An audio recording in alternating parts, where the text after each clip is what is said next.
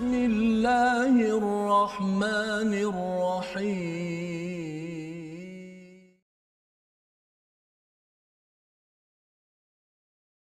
أعوذ بالله من الشيطان الرجيم.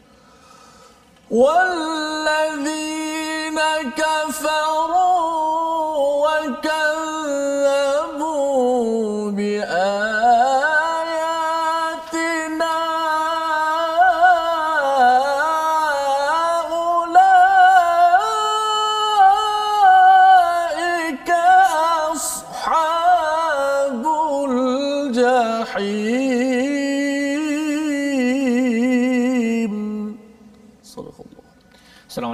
warahmatullahi wabarakatuh. Alhamdulillah wassalatu wassalamu ala Rasulillah wa ala alihi wa man wala syada la ilaha illallah syada Muhammadan abduhu wa rasuluh.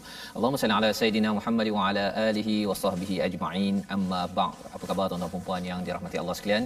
Kita bersyukur pada Allah Subhanahu wa taala kita diberikan limpah kurnia, diberikan fadl kurniaan daripada Allah Subhanahu Wa Taala pada hari ini untuk kita meneruskan pengajian kita daripada halaman 109 daripada surah Al-Maidah surah yang kelima daripada Al-Quran yang memberi panduan kepada kita secara umumnya tema bagi surah ini ialah apabila Allah memberikan sesuatu nikmat memberikan satu kurniaan maka kita perlu gunakannya untuk berjuang di jalan Allah malah makin lebih lagi kurniaan Allah Allah lagi akan bertanya apakah yang telah kita manfaatkan sebagaimana pengikut Nabi Isa Hawariyu ditanyakan kepada mereka apakah mereka akan berjuang selepas turun Maidah minas sama hidangan daripada langit. Alhamdulillah pada hari ini kita bersama dengan Ustaz Tirmizi Ali. Apa khabar Ustaz? Alhamdulillah. Baik Ustaz Fazul apa khabar? Sihat Alhamdulillah. Kita bertemu lagi Ustaz ya. Sentiasa sihat lah Ustaz. InsyaAllah tolong doakan Ustaz ya. Dan juga mohon pada tuan-tuan yang berada di rumah di depan kaca TV doakan kami semua sihat sejahtera bersama dengan kru uh, team production ya, ya. Uh, di TV Al Hijrah ini kita diberikan kesihatan, diberikan keberkatan, kebahagiaan, boleh baca, faham dan juga mengamalkan intisari daripada daripada al-Quran ini. Mari sama-sama tuan-tuan yang berada di uh, Facebook untuk share di talian agar kita dapat sebar-sebarkan mesej hidayah daripada Allah ini dan kita ingin mulakan sas dengan Ummul Quran Al-Fatihah. أعوذ بالله من الشيطان الرجيم بسم الله الرحمن الرحيم. الحمد لله رب العالمين. الرحمن الرحيم. مالك يوم الدين. إياك نعبد وإياك نستعين. اهدنا الصراط المستقيم.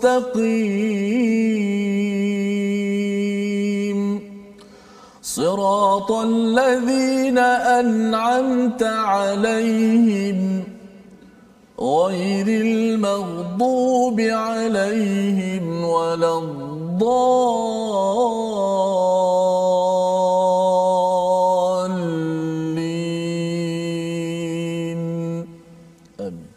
Amin ya rabbal alamin. Begitulah bacaan daripada surah Al-Fatihah. Kita membaca pembukaan daripada surah ini setiap hari harapnya agar kita sentiasa membuka potensi yang ada agar kita jangan rasakan bahawa cabaran yang ada dalam hidup kita ataupun kepayahan itu adalah satu perkara yang uh, tidak bertepian ataupun tidak ada penghujungnya ya. Sebenarnya ada uh, solusi daripada Allah Subhanahu Wa Taala. Dan inilah yang kita ingin dalami lagi ya dalam surah Al-Maidah surah yang kelima ini. Di dalam ayat yang ke-10 hingga ayat ke-13 ini kita lihat sinopsisnya ancaman azab bagi orang kafir dan mengingatkan tentang nikmat daripada Allah Subhanahu Wa Taala. Dan pada ayat 12 hingga 13 tindakan kaum Yahudi dan Nasrani yang merosakkan fakta dan perjanjian yang kita ingin lihat. Apakah kesannya yang kita ingin cuba elakkan pastikan agar kita tidak menjadi orang-orang yang hati keras seperti orang Yahudi ataupun Nasrani. Jadi kita akan baca tiga ayat pertama daripada ayat ayat yang ke-10 hingga 12 dulu Ustaz. Ya panjang juga tu sampai ke bawah tu. Tapi insya-Allah lepas tu kita akan sama-sama bincang apakah isinya insya-Allah. Baik, terima kasih Al-Fadhil Ustaz Fazrul. Uh, penonton-penonton, sahabat-sahabat Al-Quran, muslimin, muslimat dan seluruh yang menonton uh, TV Al-Hijrah, My Quran Time, Baca Faham Amal. Alhamdulillah, kita teruskan pengajian kita seperti biasa uh, daripada surah Al-Ma'idah. Kali ini surah Al-Ma'idah 109. Ya. Uh, InsyaAllah tiga ayat pertama akan kita baca. Uh, boleh tahan juga panjangnya. Mudah-mudahan kita diberikan uh, kesihatan, uh, nafas, juga suara yang baik untuk kita memperelokkan bacaan Al-Quran kita. Uh, moga-moga Al-Quran yang dibaca ini uh, bukan sekadar dibaca, bahkan masuk dalam hati kita menjadi wahyu ilahi dan juga panduan dalam kehidupan kita insya-Allah. Kita menjadi menjadi ummah Al-Quran yang berjaya berhasil dunia dan akhirat insya-Allah. أعوذ بالله من الشيطان الرجيم والذين كفروا وكذبوا بآياتنا أولئك أصحاب الجحيم يا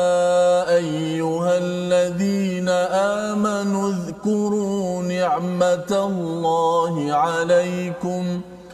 اذكروا نعمة الله عليكم إذ هم قوم أن يبسطوا إليكم أيديهم ۖ إذ هم قوم أن يبسطوا إليكم أيديهم فكف أيديهم عنكم واتقوا الله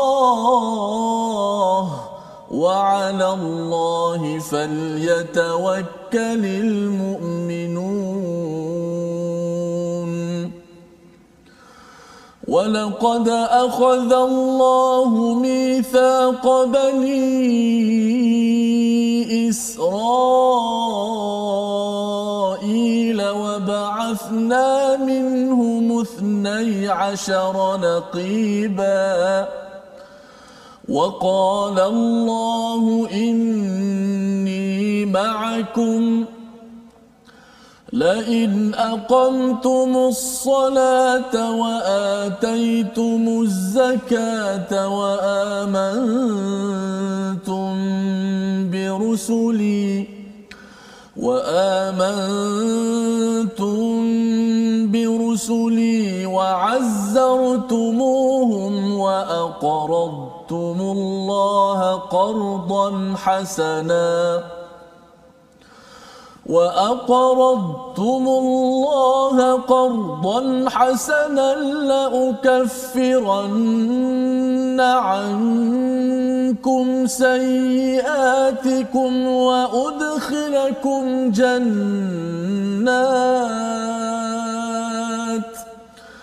وأدخلكم جنات تجري من تحتها الأنهار فمن كفر بعد ذلك منكم فقد ضل سواء السبيل. صدق الله العظيم.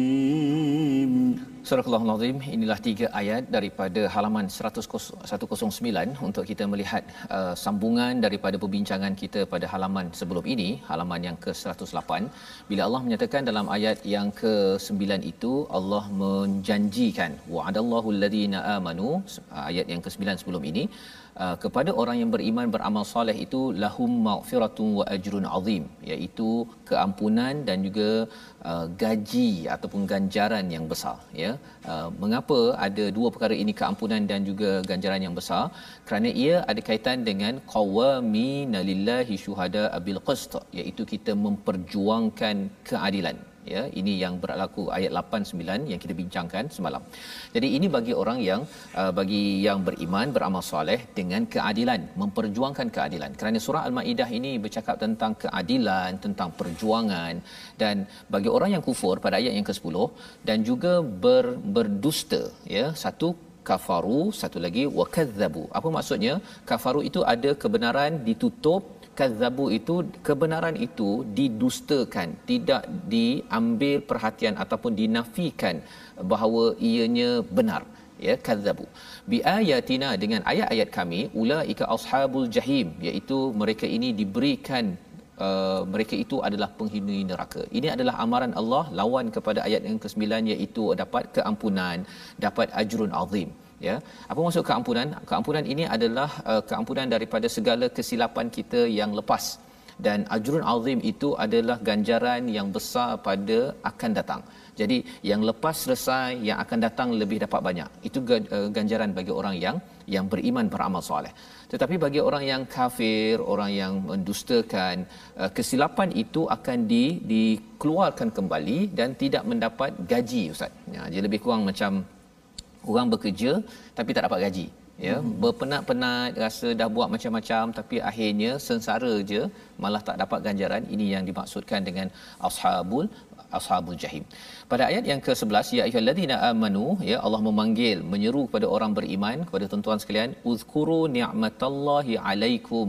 Ingatlah banyak-banyak nikmat Allah Subhanahu Wa Taala. Dalam Quran ni dia ada tulis uh, nikmah itu dengan ta marbutah Ustaz ni, hmm. ta simpul ada ta yang uh, terbuka. Apa maksud bezanya? Ya, salah satu daripada asrar ataupun rahsianya, kalau ta terbuka ini nikmat itu bukan sekadar berhenti di sini sahaja. Ha, kalau nikmat yang tertutup itu, ta marbutah itu dia berhenti kat dunia. Hmm. Ha, perbincangan ulama tapi kalau ta yang terbuka ini maksudnya apa? Kalau kita tengok di sini idhamma qaumun ayyabsutu ilaikum aydiyahum ia bercakap tentang kaum yang betul-betul nak me dia uh, lebarkan tangannya uh, untuk apa? Bila dia dah lebarkan tangan ini perumpamaan mereka nak menyerang. Nak menyerang. Ya salah satunya kalau kisah pada zaman Rasulullah itu Yahudi Bani Nadir Nadir bila nampak Nabi sedang berehat-rehat Nabi uh, mereka nak jatuhkan batu ke atas Nabi maka Allah kata apa? Fakaffa aydiyahum ankum. Allah menahan diri ataupun tangan mereka daripada menyerang kamu sehingga nabi selamat. Dan ini juga bercerita tentang perjanjian Hudaibiyah bila uh, mereka dah berjanji ustaz ya? Hmm. bila daripada Madinah pergi ke Mekah itu 400 km berjanji. Uh, perjanjiannya kalau katakan dua-dua tak boleh terlibat dengan perang Ha, jadi dengan perjanjian tersebut walaupun nampak awalnya uh, berat sebelah tetapi kesannya umat Islam uh, bebas bercakap. Ha, bebas bercakap dan berdakwah dan akhirnya mereka sendiri yang uh, umat yang uh, yang musyrik ini yang uh, mungkir janji dan akhirnya uh, cancel terbatallah perjanjian Hudaybiyah itu. Tapi nak ceritanya pada waktu perjanjian itu berlaku tidak boleh berperang fa kaffa aydiyahum ankum ya jadi ini satu nikmat yang besar.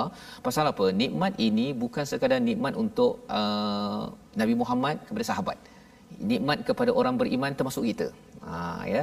Dan kesannya apa? Kesannya nikmat ini dapat sampai sekarang. Hudaibiyah adalah tempat kita kalau saat ya kita pergi ke Mekah bila kita nak uh, apa miqat ya kita pergi ke Hudaibiyah itu ataupun kalau kita dalam perjalanan tu kita nampak Hudaibiyah ia adalah satu satu apa? Satu sirah dan ada surah di sebalik Hudaibiyah iaitu surah Al-Fath ya di mana uh, turun Allah beritahu kemenangan bahawa Islam akan Al-Fath menang dan menang itulah yang sampai sekarang kita dapat tawaf di Mekah itu kerana perjuangan satu nikmat yang terbuka luas yang Allah uh, letakkan di sini dan nikmat ini jugalah yang membawa kita sampai ke ke syurga Allah Subhanahu Wa Taala. Jadi Allah uh, beritahu di hujung itu apakah rahsia penting untuk orang beriman sebenarnya pada ayat 11 itu wattaqullah wa 'alallahi falyatawakkalul mu'minun dua perkara. Yang pertama bertakwa kepada Allah Subhanahu Wa taala selalu kita melakukan kebaikan menjauhkan diri daripada perkara-perkara mungkar dan haram itu takwa. Dan bertawakal kepada Allah Subhanahu Wa taala kita bergantung pada Allah sebarang projek yang kita buat sebarang usaha di peringkat keluarga kita bergantung kepada Allah kita ada bisnes kita bergantung pada Allah. Dalam keadaan kita mencabar hidup kita zaman COVID-19 kita bertawakal kepada Allah maka itu dua rahsia. Takwa dan tawakal menyebabkan umat Islam dulu berjaya takwa dan tawakal pada zaman ini akan menjemput kejayaan bagi umat umat Islam. Tetapi kalau takwa dan tawakal ini tidak diberi perhatian, umat Islam akan di dikerumun, akan di di dihenyak, dihentak kerana takwa dan tawakal ini adalah formula kejayaan orang-orang terdahulu. Dan seterusnya Allah mengingatkan di dalam uh, ayat 12 yang panjang ni Ustaz ya. Ha, ayat ni panjang ni uh, suruh ambil pengajaran ya suruh ambil pengajaran iaitu di kalangan Bani Israel. Ya kalau kita tengok dalam surah Baqarah Bani Israel ada surah Ali Imran pun ada kemudian surah An-Nisa pun ada cerita masuk Maidah pun ada ceritanya. Hmm. ha, jadi banyak sangat ulang cerita Bani Israel. Pasal apa? Uh, Bani Israel adalah umat Nabi Musa tapi tidak ada surah Nabi Musa dalam Quran Ustaz ya. Tapi kisah Nabi Musa ni sepanjang daripada Al-Quran ini nak ceritanya apa? Umat Nabi Muhammad ini memang kena ingat tentang kisah Bani Israel, kisah Nabi Musa dan kita ini ada kedekatan. Ha, de- kita ni amat dekat dengan Bani Israel kalau kita tak jaga-jaga dan nak ambil perhatian, ya, tak ambil pelajaran. Okey. Jadi apakah pelajarannya? Walaqad akhadallahu mithaqa Bani Israel, Allah mengambil perjanjian ya daripada Bani Israel wa ba'athna minhum 12 naqiba Allah mengambil daripada mereka 12 orang naqib sebagai pemimpin. Kalau kita bincang dalam uh, muka surat 104 cerita tentang Ausbaut, Ausbaut itu adalah kabilah-kabilah daripada asalnya anak Nabi Yakub. Ada yang nama Levi, ada nama Simon ya dan termasuklah Nabi Yusuf dan juga Nabi uh, dan Bunyamin ya. Jadi bukan semuanya nabi. Nabi uh, Yusuf saja yang menjadi nabi di di dalam uh, kabilah ini. Jadi uh, daripada 12 itu uh, terhasil 12 kabilah ya ini yang dinamakan 12 naqib. Wa qala Allah ya Allah bercakap inni ma'akum. Ha ya sesungguhnya bila mereka dah berjanji Allah janji lagi pada mereka Allah bersama dengan dengan kamu. Ya sama macam kita juga bila kita dah berjanji pada Allah uh, asyhadu alla ilaha illallah syahada muhammadar rasulullah. Kita berjanji dengan Allah jadi Allah akan balas dengan Allah akan bersama dengan kita menolong kita la in aqamtumus salah ya. Sungguh jika Allah akan bersama kamu jika kamu menunaikan solat menunaikan zakat mendirikan solat mendirikan zakat, eh, menunaikan zakat beriman kepada rasul-rasulku dan membantu dan juga wa aqradtumullah wa aqradtumullah qardan hasana ya. Iaitu memberi pinjaman kepada Allah dengan pinjaman yang yang baik. Jadi ada lima perkara ustaz ya. Jadi mula-mula ambil perjanjian okey. Uh, Bani Israel berjanji dengan Allah. Allah kata okey kerana kamu berjanji Allah berjanji akan bersama kamu. Kemudian uh, bila Allah dah bersama kena balas balik iaitu buat lima perkara. Ya solat zakat uh, beriman dan kemudian tolong dan uh, kepada nabi perjuangan dan juga beri pinjaman dengan pinjaman yang baik. Kesan daripada lima komitmen ini apa kesannya? La ukaffiranna ankum sayiatikum akan dihapuskan segala dosa-dosa yang lampau dan wala udkhilannakum jannatin tajri min tahtihal anhar dimasukkan ke dalam ke dalam syurga. Jadi dua kesannya iaitu yang lepas Allah hapuskan kesilapan dan yang ke depan Allah akan bagi masuk syurga. Ustaz ya. Jadi dua perkara ini penting pasal apa? Pasal sayyiatikum ini adalah perkara yang berlaku pada setiap orang. Betul daripada sayiat inilah yang sebenarnya menjemput boleh menjemput membawa kepada azab daripada Allah Subhanahu taala. Daripada sayiat inilah yang menyebabkan kadang-kadang bila kita duduk dalam rumah tak bahagia ya. Kalau kita uh, apa uh, dalam hidup kita dalam organisasi kita bergaduh antara satu sama lain kerana ada sayiat. Tetapi bila kita membanyakkan uh, hasanat kebaikan dan kebaikan itu yang Allah letakkan tadi ada lima ya maka Allah akan hapuskan sayiat ya dan bila hapus sayiat ini menyebabkan seseorang itu lebih uh, ringan lagi ustaz kadang-kadang kita lihat nak dia antara tragedi ataupun musibah bila dah buat sayiat dosa ini lepas tu nak buat dosa lagi itu yang lihat nak sembahyang, lihat nak baca Quran, lihat nak bercakap benar, lihat nak kerana dosa. Dan dosa inilah yang kita kita mohon pada Allah SWT untuk dihapuskan ya dengan melaksanakan lima perjanjian perkara tadi. Dan di hujung itu faman kafara ba'da dzalika minkum faqad dhalla sawa as-sabil. Siapa yang yang kufur ya kepada apa yang telah dijanjikan ini maka Allah kata ini adalah sesat dan melalui jalan yang sawa ya sawak ini uh, jalan yang uh, buruk Kalau contohnya ustaz ni kita ada kereta, kemudian jalan tu berlubang-lubang.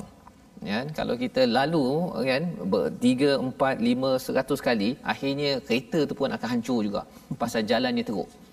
Kalau jalan yang kita lalui teruk, ya disebabkan apa? Disebabkan kufur, akhirnya apa? Habis kebahagiaan bagi satu negeri ataupun negara itu hancur dan ini adalah cara Allah mendidik Bani Israel dan ini jugalah perkara yang kita nak belajar bersama misalnya yang kita nak belajar nak elakkan daripada kita uh, jauhkan ataupun kita terjauh daripada rahmat Allah Subhanahu Wa Taala. Sebabnya lima perkara itu mungkin ustaz boleh kongsi balik baca balik daripada uh, waqala Allahu ma'akum uh, waqala Allahu inni ma'akum uh, sampailah kepada uh, qardan hasanah. Okay. Ya, lima perkara ini sebagai senarai semak kepada kita ini juga yang berlaku pada orang-orang pada zaman dahulu. Silakan Ustaz. Ya, di tengah-tengah jadi kita baca. Allahu وقال الله إني معكم لئن أقمتم الصلاة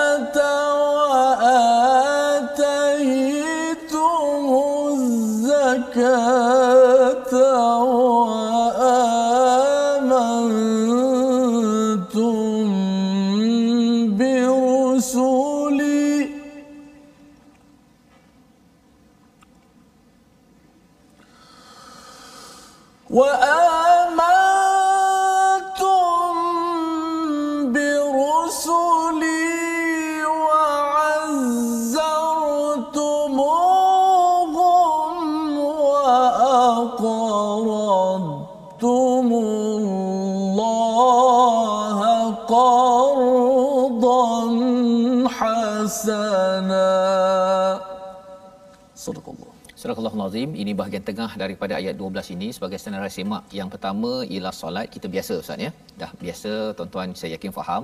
Yang keduanya zakat. Zakat kita kena semak balik. Kalau tuan-tuan ada gaji banyak kena pastikan zakat itu jangan buat-buat lupa. Ha kan? Kalau gaji itu mungkin 2 3 ribu tu tak adalah zakat ya. Ha, kalau katakan dah sampai 5 ribu tengok balik ada setengah orang dia nak jaga ustaz ya zakat ini.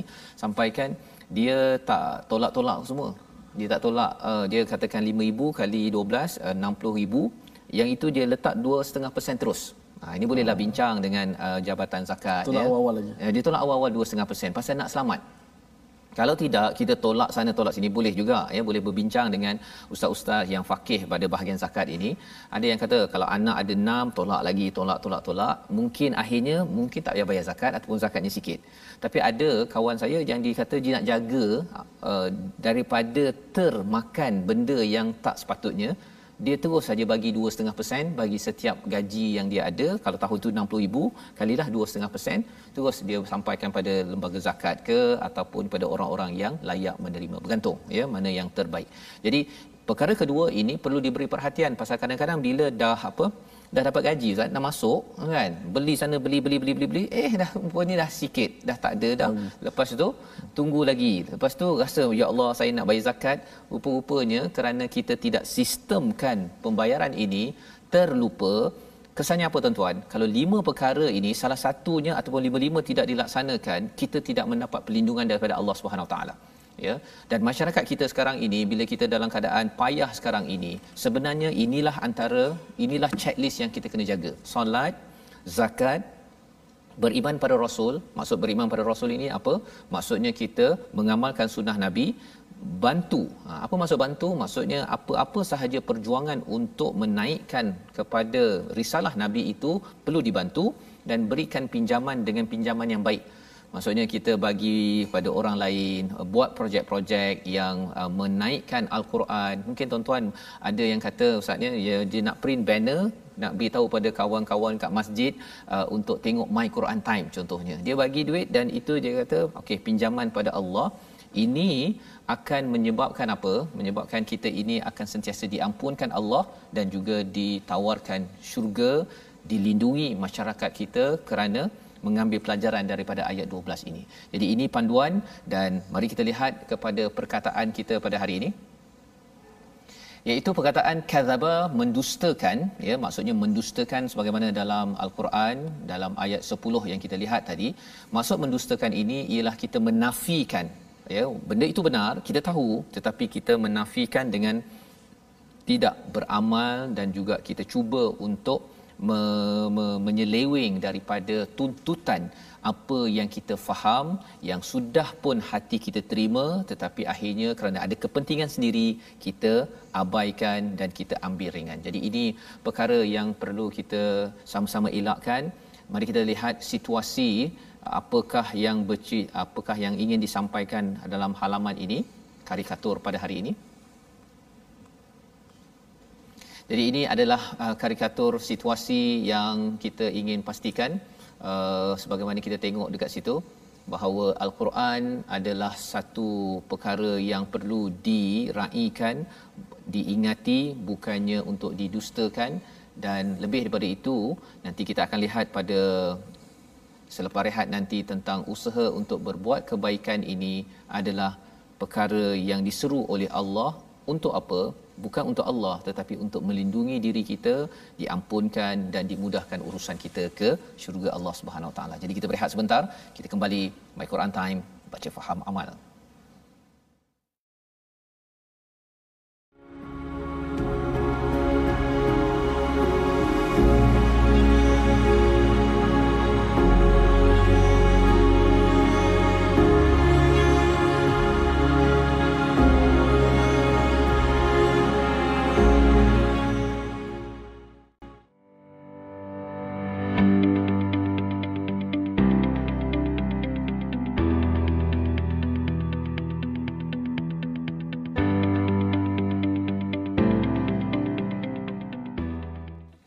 Alhamdulillah, terima kasih kepada semua penonton-penonton, sahabat-sahabat dan seluruhnya kerana sentiasa istiqamah eh, setia dalam rancangan My Hashtag Quran Time Baca Faham Amal. Moga-moga Allah Ta'ala uh, memberi perlindungan kepada kita, pendengaran kita, penglihatan kita, uh, lisan kita daripada kejahatan yang boleh membinasakan kita di dunia dan di hari akhirat. Alhamdulillah. Saya nak mengajak semua sahabat-sahabat seperti biasa kita nak berukhuwah, kita nak bersilaturahmi di uh, platform rasmi kita. Kita ada Facebook Sahabah Al-Quran My Hashtag Quran Time dan My Hashtag Quran Time. Juga di YouTube My Hashtag Quran Time Official dan juga Instagram uh, My Quran Time Official. Sama-sama kita bertemu, kita berkongsi, kita berukhuwah di sana insya-Allah. Dan seterusnya seperti biasalah eh, kita nak mengambil sedikit masa untuk nak belajar ilmu tajwid kita dah masuk sifat yang seterusnya disebut sebagai sifat uh, itbaq Ustaz. Ha, sebelum ni kita dah belajar apa nama ni jahar, hamas, mm-hmm. syiddah, rakhawah, suara tertahan, suara terlepas, isti'la. nafas tertahan, nafas terlepas. Dan kita dah belajar sebelum ni uh, isti'la dan istifal. Isti'la suara yang tinggi mm. kerana pangkal lidah terangkat. Mm. Lawannya istifal suara kita mendatar ataupun rendah kerana pangkal lidah tak terangkat. Hurufnya bersifat dengan nipis seperti a, ba, tak boleh sebut bo kan? Hmm. ada yang sebut idza ja ha bukan orang utara sah idza eh oh, ustaz tapi ustaz masuk tak masuk. Idza ja oh tak ustaz ja idza ja nasrullah. Ha, kalau dia dia dia bagi terpengaruh dengan uh, bahasa bahasa daerah. Ya. masing-masing yeah. okey hari ini itba apa pula sifat itba ni yang tepat dari sudut bahasa melekat dan sudut istilahnya terangkat lidah uh, menutupi langit-langit semasa menyebutnya. Maknanya huruf hurufnya ada empat, sad, dot, ta, za. Kalau kita perasan huruf sad, dot, ta, za ni juga di kalangan huruf isti'la, huruf yang tebal, huruf yang pangkal lidah terangkat bila menyebutnya. Kan huruf istilah ada tujuh kan uh, yang khussa dagtin qiz. Hari ini empat daripada huruf istilah ta, za tambah satu lagi sifat uh, yang menjadikan dia kuat sebagai sifat itba' bila sebut ni uh, suara je terhimpit ataupun terkurung terperangkat antara lidah ke langit atas. Sebab dia terangkat. Okey so suara berlegar di kawasan tu. Di permukaan lidah ini langit atas. Uh, seolah begitu. Suaranya uh, uh, dia, dia terkumpul di situ. Sa as-salah as-salah. Contoh Uh, kalau kita buat contoh uh, ayat yang kita buat contohkan hari ini, ayat pertama kita baca ayat ke-10 tadi, walladzina kafaru kadzabu biayatina ulaika asha as. Uh, kalau kita perasan lidah kita uh, terangkat dan sehingga menyebabkan suara itu uh, terperangkap ataupun terkumpul di bahagian itu uh, daripada antara permukaan lidah dan juga ke langit atas. Ke langit. Asha as-sa as-sa as-su as-si as ah tu huruf sa. Seterusnya huruf apa kita buat contoh uh, huruf um, dot dot uh, pada wa aqradtumullaha qardan hasana. Hmm. Uh, ada satu mati wa aqrad kemudian diidghamkan dalam ta kemudian qardan hasana wa aqrad wa aqrad uh, kita suara itu uh, dia menjadi tebal dan juga di antara lidah itu ke langit tadi atas. Juga pada huruf uh, sad tadi la in aqamtumus salah. Uh, hurufnya ada empat sad, sad, da, ta, za yang kita dah bahas empat huruf ini juga di kalangan huruf istilah yang tebal. Tapi hari ini tambah lagi sifat itba'. Oh, maka jadi huruf jadi menjadi makin kuatlah huruf tu. Akhir betul solah tadi pun uh, termasuk juga. Mana? Oh, pasal ada solah. Ah, so, so, tadi. So. Ah, qaf tidak. Qaf tebal di istilah. Istilah. Tetapi dia tidak uh, itba. Maksudnya dia tebal qa. Beza dengan sa. Sa memang antara hmm. lidah itu terangkat tadi. Yeah. Qaf hanya pangkal saja. Qa, qa dalam. Uh, juga dengan kha tadi. Dan bila nak sebut tentang yang apa? Hmm. Uh, wa aqrat tumus uh, apa tadi? Wa aqradtumullah qardan hasana tu. Memang susah sikit Ustaz ya, ya pasal ya, dot itu bukan huruf qalqalah bukan. Ah, ah. betul bukan. Dia bukan huruf qalqalah dia mati lepas tu dia nak masukkan sebahagian dalam ta, ta pula. itu pula. Ah sebab dha mati berjumpa dengan ta. Situ dipanggil dalam, eh, dalam hukum dia panggil idgham dia panggil naqis tidak masuk semua Yeah. Kalau dot masuk dalam ta semua senang wa aqradtumullah. Senang. Tapi tak boleh sebab dot sifat kuat. Hmm. Bertemu dengan ta sifat yang uh, kurang sikit. Jadi dot itu masuk sebahagian bukan total. Okay. Maksudnya wa aqradtu. Hmm. Masih lagi matikan dengan dot kemudian baru masuk ta sebahagian. Oh, okay. Masuk ta. Wa aqradtumullah. Sebab tu bunyi tebal. Hmm. Tak boleh.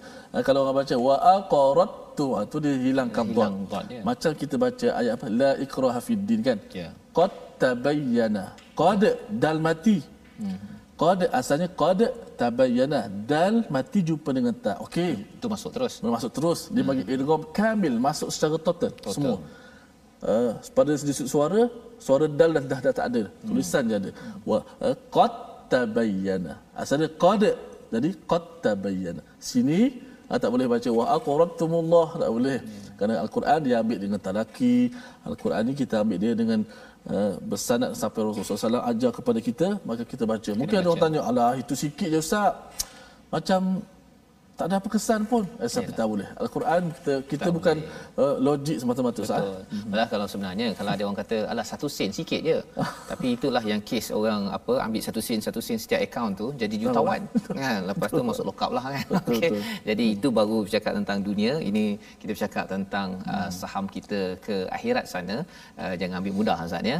Dan alhamdulillah kita belajar pada hari ini uh, itbaq ya. oh nak sebutnya pun boleh tahan juga. So okey baik kita teruskan uh, tuan-tuan sekalian dengan pengajian kita. Kita menyambung halaman yang ke-109 ini untuk ayat yang ke-13 satu ayat sahaja. Ini adalah uh, respon daripada orang-orang uh, Bani Israel. Mereka sudah berjanji Allah dah balas mereka dengan janji yang baik. Ini ma'akum Allah bersama dengan mereka. Kemudian Allah bagi lagi uh, bila dah Allah dah bagi Allah bagi lagi satu tawaran lagi apakah petanda mereka kena solat zakat dan sebagainya Allah bagi lagi manfaat-manfaat. Jadi ini adalah timbal balik hubungan manusia dengan Tuhan adalah satu hubungan yang uh, saling uh, berjanji antara satu sama lain tetapi ada pihak yang mungkin janji. Jom kita baca daripada ayat 13. أعوذ بالله من الشيطان الرجيم. فبما نقضهم ميثاقهم لعناهم وجعلنا قلوبهم قاسية. يحرفون الكلم عن مواضعه ونسوا حظا مما ذكروا به. ولا تزال تطلع على خائنة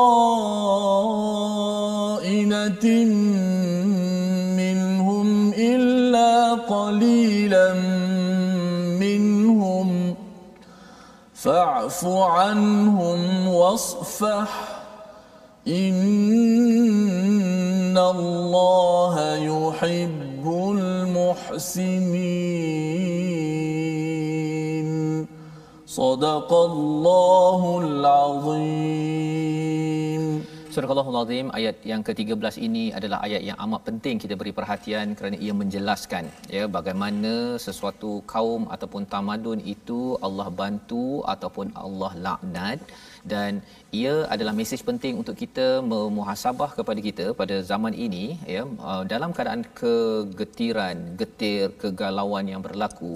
Sebenarnya apa yang ada apakah sebabnya ada jawapan di dalam ayat ini. Ayat yang ke-13 tetapi kerana mereka melanggar janjinya maka kami melaknat mereka dan kami jadikan hati mereka keras membatu jadi ini dua perkara kesan daripada fabima naqdihim mitsaqahum la'annahum waja'alna qulubahum qasiyah Ustaz ya. Jadi ini nak cerita tentang uh, kalau kita banding dengan surah Ali uh, surah An-Nisa ayat 155 muka surat yang ke-103 sebelum ini kita dah baca ya.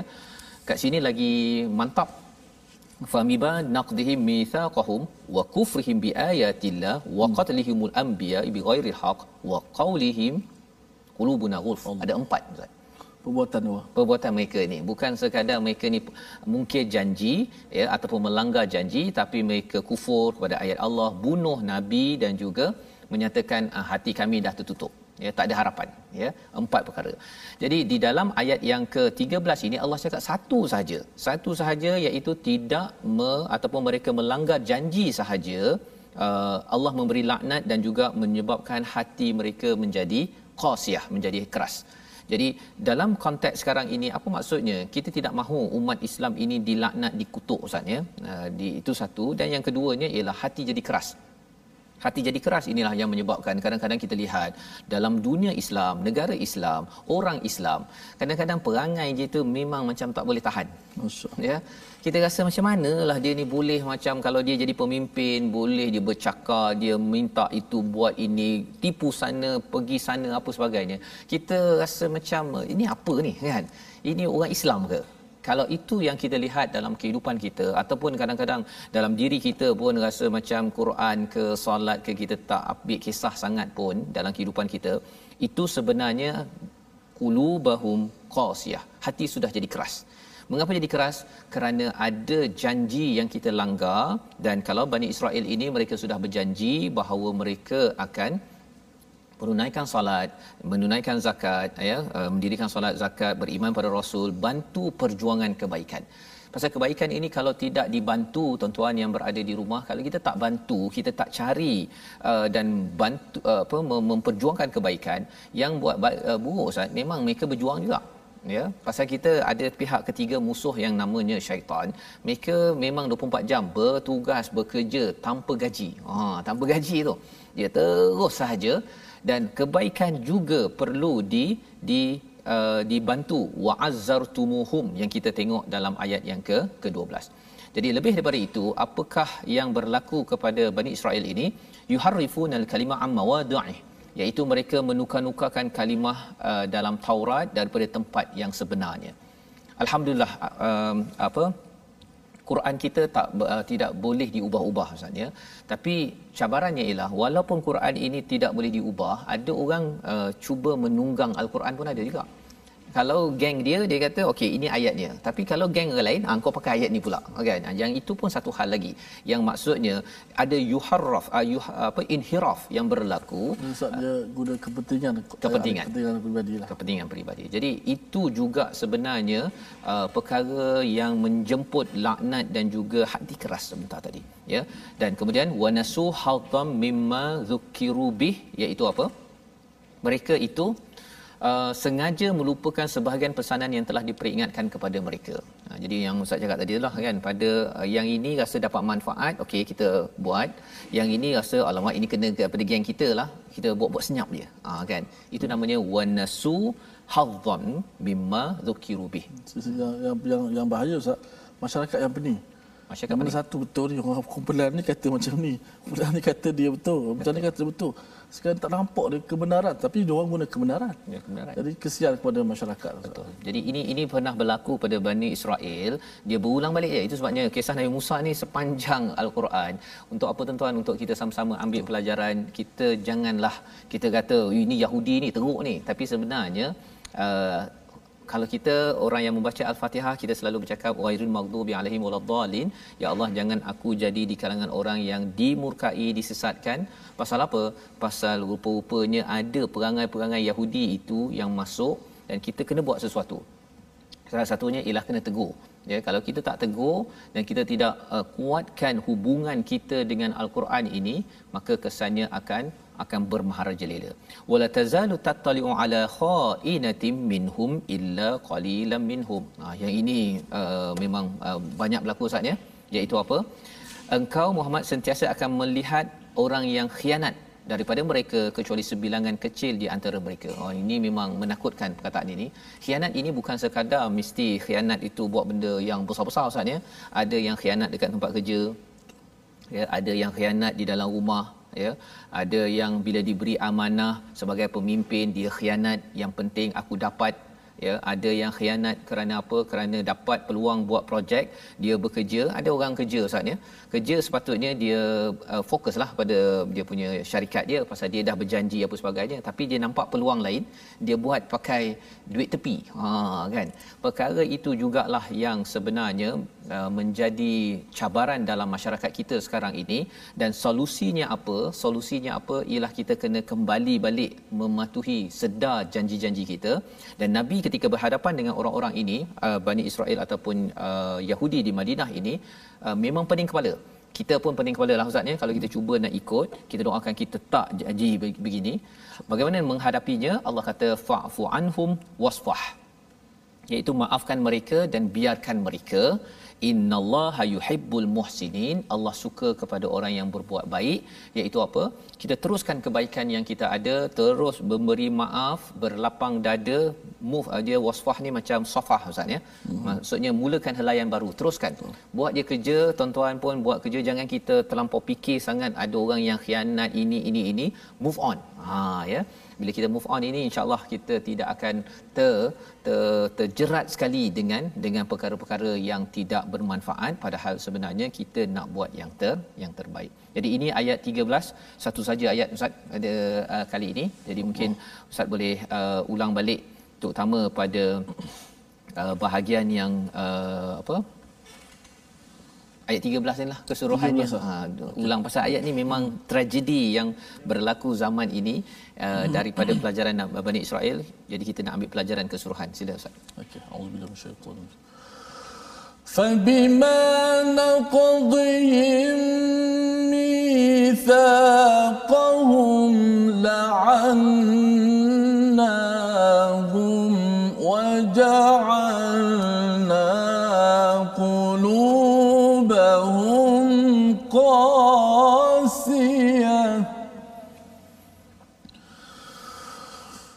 يحرفون الكلم عن مواضعه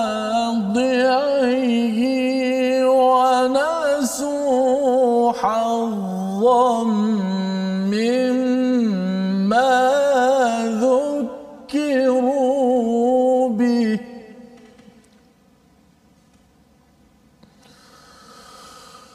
ولا طلعوا على خائنة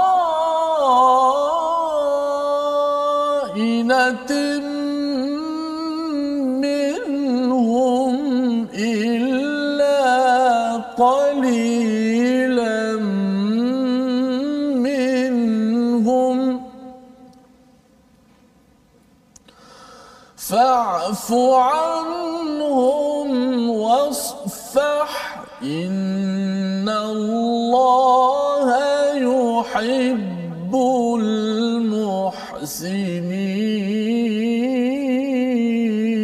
المحسنين صدق الله العظيم صدق Al-Nazim ayat 13 inilah yang kita sudah belajar ya yang kita sedar bahawa ada cabaran satu daripada Bani Israel ataupun orang Yahudi di mana mereka ini dilaknat dan juga hati menjadi keras sanggup buat apa sahaja kerana mereka pernah melanggar janji. Yang kita nak belajar kita nak pastikan kita jangan melanggar janji kita dengan Allah Subhanahu Wa Taala. Maksudnya memberi kesan kepada kepada hati kita. Dalam hidup kita pun sama juga kalau kita sudah berjanji ya seorang pekerja ustaz ya dah berjanji dengan bos dia. Ya pada skop kerja yang ada jangan kita melanggar janji pasal ia memberi kesan hati jadi keras. Ya kita rasa macam alah tak apa kot kan. Kita rasakan itu pilihan. Saya boleh berfikir saya boleh kreatif. Tetapi kita kena ingat bahawa janji ini bukan main-main di dalam di dalam kehidupan kita. Apatah lagi bila kita sign ya bila kita uh, contohnya dalam sebuah pernikahan keluarga contohnya kita berjanji ya. Jadi kalau kita kata ah, tak apa saya apa aku kisah contohnya ia sebenarnya menjemput kepada laknat daripada Allah Subhanahu Taala dan yang keduanya hati menjadi keras. Tiba-tiba kita rasakan dulu saya adalah orang yang baik, saya boleh buat gini, saya tak ada tengking apa sebagainya, tapi tiba-tiba boleh menjadi orang yang amat kasar, amat keras dan tak kisah perasaan dan juga rasa pada orang orang lain. Jadi ini perkara yang perlu kita beri perhatian dan lebih daripada itu ialah ada pengkhianatan yang boleh berlaku kerana bila hati dah keras mudah untuk berkhianat dan mungkin bila bercakap perkara ini ada uh, setengah orang saat ya bila mengkaji tentang Bani Israel Yahudi ni dia kaji tentang istilah Freemasonry lah tentang komplot-komplot apa sebagainya. Tapi sebenarnya Allah beri panduan kepada kita uh, fa'fu anhum wasfah. Ya maksudnya apa? Maafkan mereka dan biarkan maksudnya mulakan uh, teruskan kehidupan.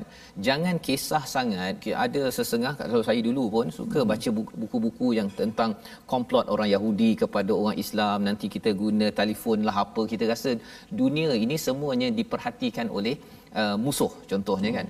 Tapi sebenarnya uh, kita tak payah fokus kepada musuh. Kita fokus kepada muhsinin. Kita menjadi orang yang baik ya iaitu fa'fu anhum wasfah tadi itu maafkan. Dan kemudian move on Pasal kalau kita fokus sangat, kita akan jadi trauma Ustaz. Kita rasa macam uh, apa musuh kita ni kuat sangat, orang yang berkhianat pada kita kuat sangat dan akhirnya kita sendiri yang tidak tidak buat apa yang patut kita buat. Ha, ya, jadi ini adalah panduan daripada ayat yang ke-13. Moga-moga ini menjelaskan lagi kepada kita dalam situasi uh, yang kita ingin lihat bersama insya-Allah iaitu situasi yang dilukiskan eh, di atas sana tu kita teruskan ya eh, bersama dengan al-Quran walaupun ada pihak yang cuba untuk membuat komplot untuk berkhianat tak apalah ya pasal apa kita tahu bahawa sebenarnya uh, Allah bersama dengan orang-orang yang menjaga janji dengan Allah Subhanahu Wa Taala ya. Jadi teruskan perjuangan uh, teruskan uh, berjuang ke arah kebaikan ya. Dan uh, itu sebabnya kalau gambar di sebelah kanan atas itu ialah kita membantu kepada apa-apa saja kebaikan. Ya, kalau itu orang mungkin sakit ke kita bantu ya. Dalam uh, kehidupan kita pun sekarang ini cabaran uh, COVID-19 kita bantu mana yang boleh kita bantu. Kerana itu cara untuk kita mendapat bantuan Allah dihapuskan kesilapan kita dan akhirnya kita dimasukkan ke dalam ke dalam syurga. Membawa kita kepada resolusi kita pada hari ini tuan-tuan mari sama-sama kita perhatikan. Yang pertama jangan mendustakan atau mengkufuri kebesaran Allah Subhanahu Wa Taala. Ini yang kita belajar pada ayat yang ke-10. Jangan dustakan, jangan kufur kerana kesannya itu balik kepada diri kita sendiri. Yang pertama. Yang kedua, sentiasa syukur nikmat keamanan dan perlindungan daripada Allah Subhanahu Wa Taala. Apa yang kita dapat di negara ini, keamanan ini bukanlah satu perkara yang kita boleh uh, biarkan begitu saja. Kena bersyukur betul-betul, ingat betul-betul menyebabkan kita akan sentiasa berjuang. Uh, bila bersyukur tu bukan masa duduk relax, kita berjuang untuk terus Allah kurniakan keamanan perlindungan. Dan yang ketiga, sedia korbankan harta ataupun diri ataupun segala kekuatan yang kita ada yang Allah pinjamkan untuk Allah agar kita diberikan balasan yang baik agar kita terus diampunkan ataupun la ukaffiranna ankum sayiatikum kelemahan kita akan ditutup oleh Allah SWT kerana kita menunaikan janji kita dengan Allah dengan meminjamkan sebahagian daripada harta uh, potensi yang Allah berikan kepada kepada kita. Inilah senarai semak untuk kita tidak mengulang sejarah hitam orang-orang terdahulu yang dapat hidayah tapi engkar kepada perjanjian. Mari sama-sama kita doa pada Allah. Allah izinkan kita bersama janji pasti ke syurga ilahi ini insya-Allah. Silakan Ustaz. Bismillahirrahmanirrahim. Alhamdulillahi rabbil alamin wassalatu wassalamu ala asyrafil anbiya'i wal mursalin wa ala alihi wa sahbihi ajma'in. Hmm. Ya Allah ya Tuhan kami, kami berlindung kepada-Mu ya Allah daripada keburukan pendengaran kami ya Allah dan daripada keburukan penglihatan kami ya Allah dan daripada keburukan lisan kami ya Allah dan daripada keburukan hati-hati kami ya Allah. Ya Allah tambahkanlah kepada kami ilmu yang bermanfaat ya Allah. Ya Allah jauhkanlah daripada kami kejahatan yang membinasakan kami ya Allah. Kejahatan yang mengundangkan kemurkaan daripada-Mu ya Allah. Ya Allah jauhkanlah kami daripada musuh-musuh kami ya Allah. Ya Allah jauhkanlah kami daripada musuh-musuh yang Kau sesatkan ya Allah. Ya Allah jauhkanlah kami daripada musuh-musuh yang Kau murkai ya Allah. Selamatkanlah kami daripada sifat-sifat dan perangai-perangai orang-orang yang Kau sifatkan dalam ayat yang kami baca pada hari ini ya Allah. Selamatkanlah lidah kami ya Allah. Selamatkanlah hati-hati kami ini ya Allah. Selamatkanlah mata pendengaran kami ya Allah. Selamatkanlah kami anak-anak kami, isteri-isteri kami, zuriat keturunan kami ya Allah dan bahagikanlah kami di hari akhirat nanti ya Allah. Amin ya rabbal alamin. Walhamdulillahi rabbil alamin. Amin ya rabbal alamin. Terima kasih ucapkan pada Ustaz Terbizi membacakan doa agar kita sentiasa dipimpin, dibantu oleh Allah. Allah menjanjikan, Allah berjanji wa qalallahu inni ma'akum sebagaimana ayat yang ke-12 sebentar tadi.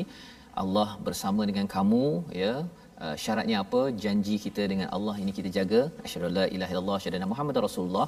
Segala kesan-kesannya dan juga apa yang Allah suruh iaitu kita tunaikan solat zakat dan berjuang. Inilah perkara yang kita ingin kongsikan bersama dengan tuan-tuan. Satu perjuangan satu gerakan. Tabung gerakan Al-Quran ya yang tertera di atas skrin di mana ini adalah ruang tuan-tuan meminjamkan ya. Wa aqradtumullaha qardan hasana pinjamkan untuk kita sama-sama kongsikan ya mushaf program-program kebaikan berdasarkan hidayah ini. Kerana tidak ada peluang tidak ada pilihan lain kecuali memang kita perlu mendidik hati-hati ini agar tidak dijangkiti virus virus hati yang menyebabkan mengkufuri mendustakan kepada ayat-ayat Allah Subhanahu Wa Taala. Jadi kita bertemu lagi insya-Allah tuan-tuan pada jam 5 petang, pada jam 10 malam dan pada jam 6 pagi esok. Rancangan ini dibawakan oleh Mofas yang sentiasa mendoakan tuan-tuan untuk kita terus ustaz ya, terus berjaya, terus menjadi muhsinin, sentiasa dicintai oleh Allah Subhanahu Wa Taala. Bertemu lagi My Quran Time baca faham amal.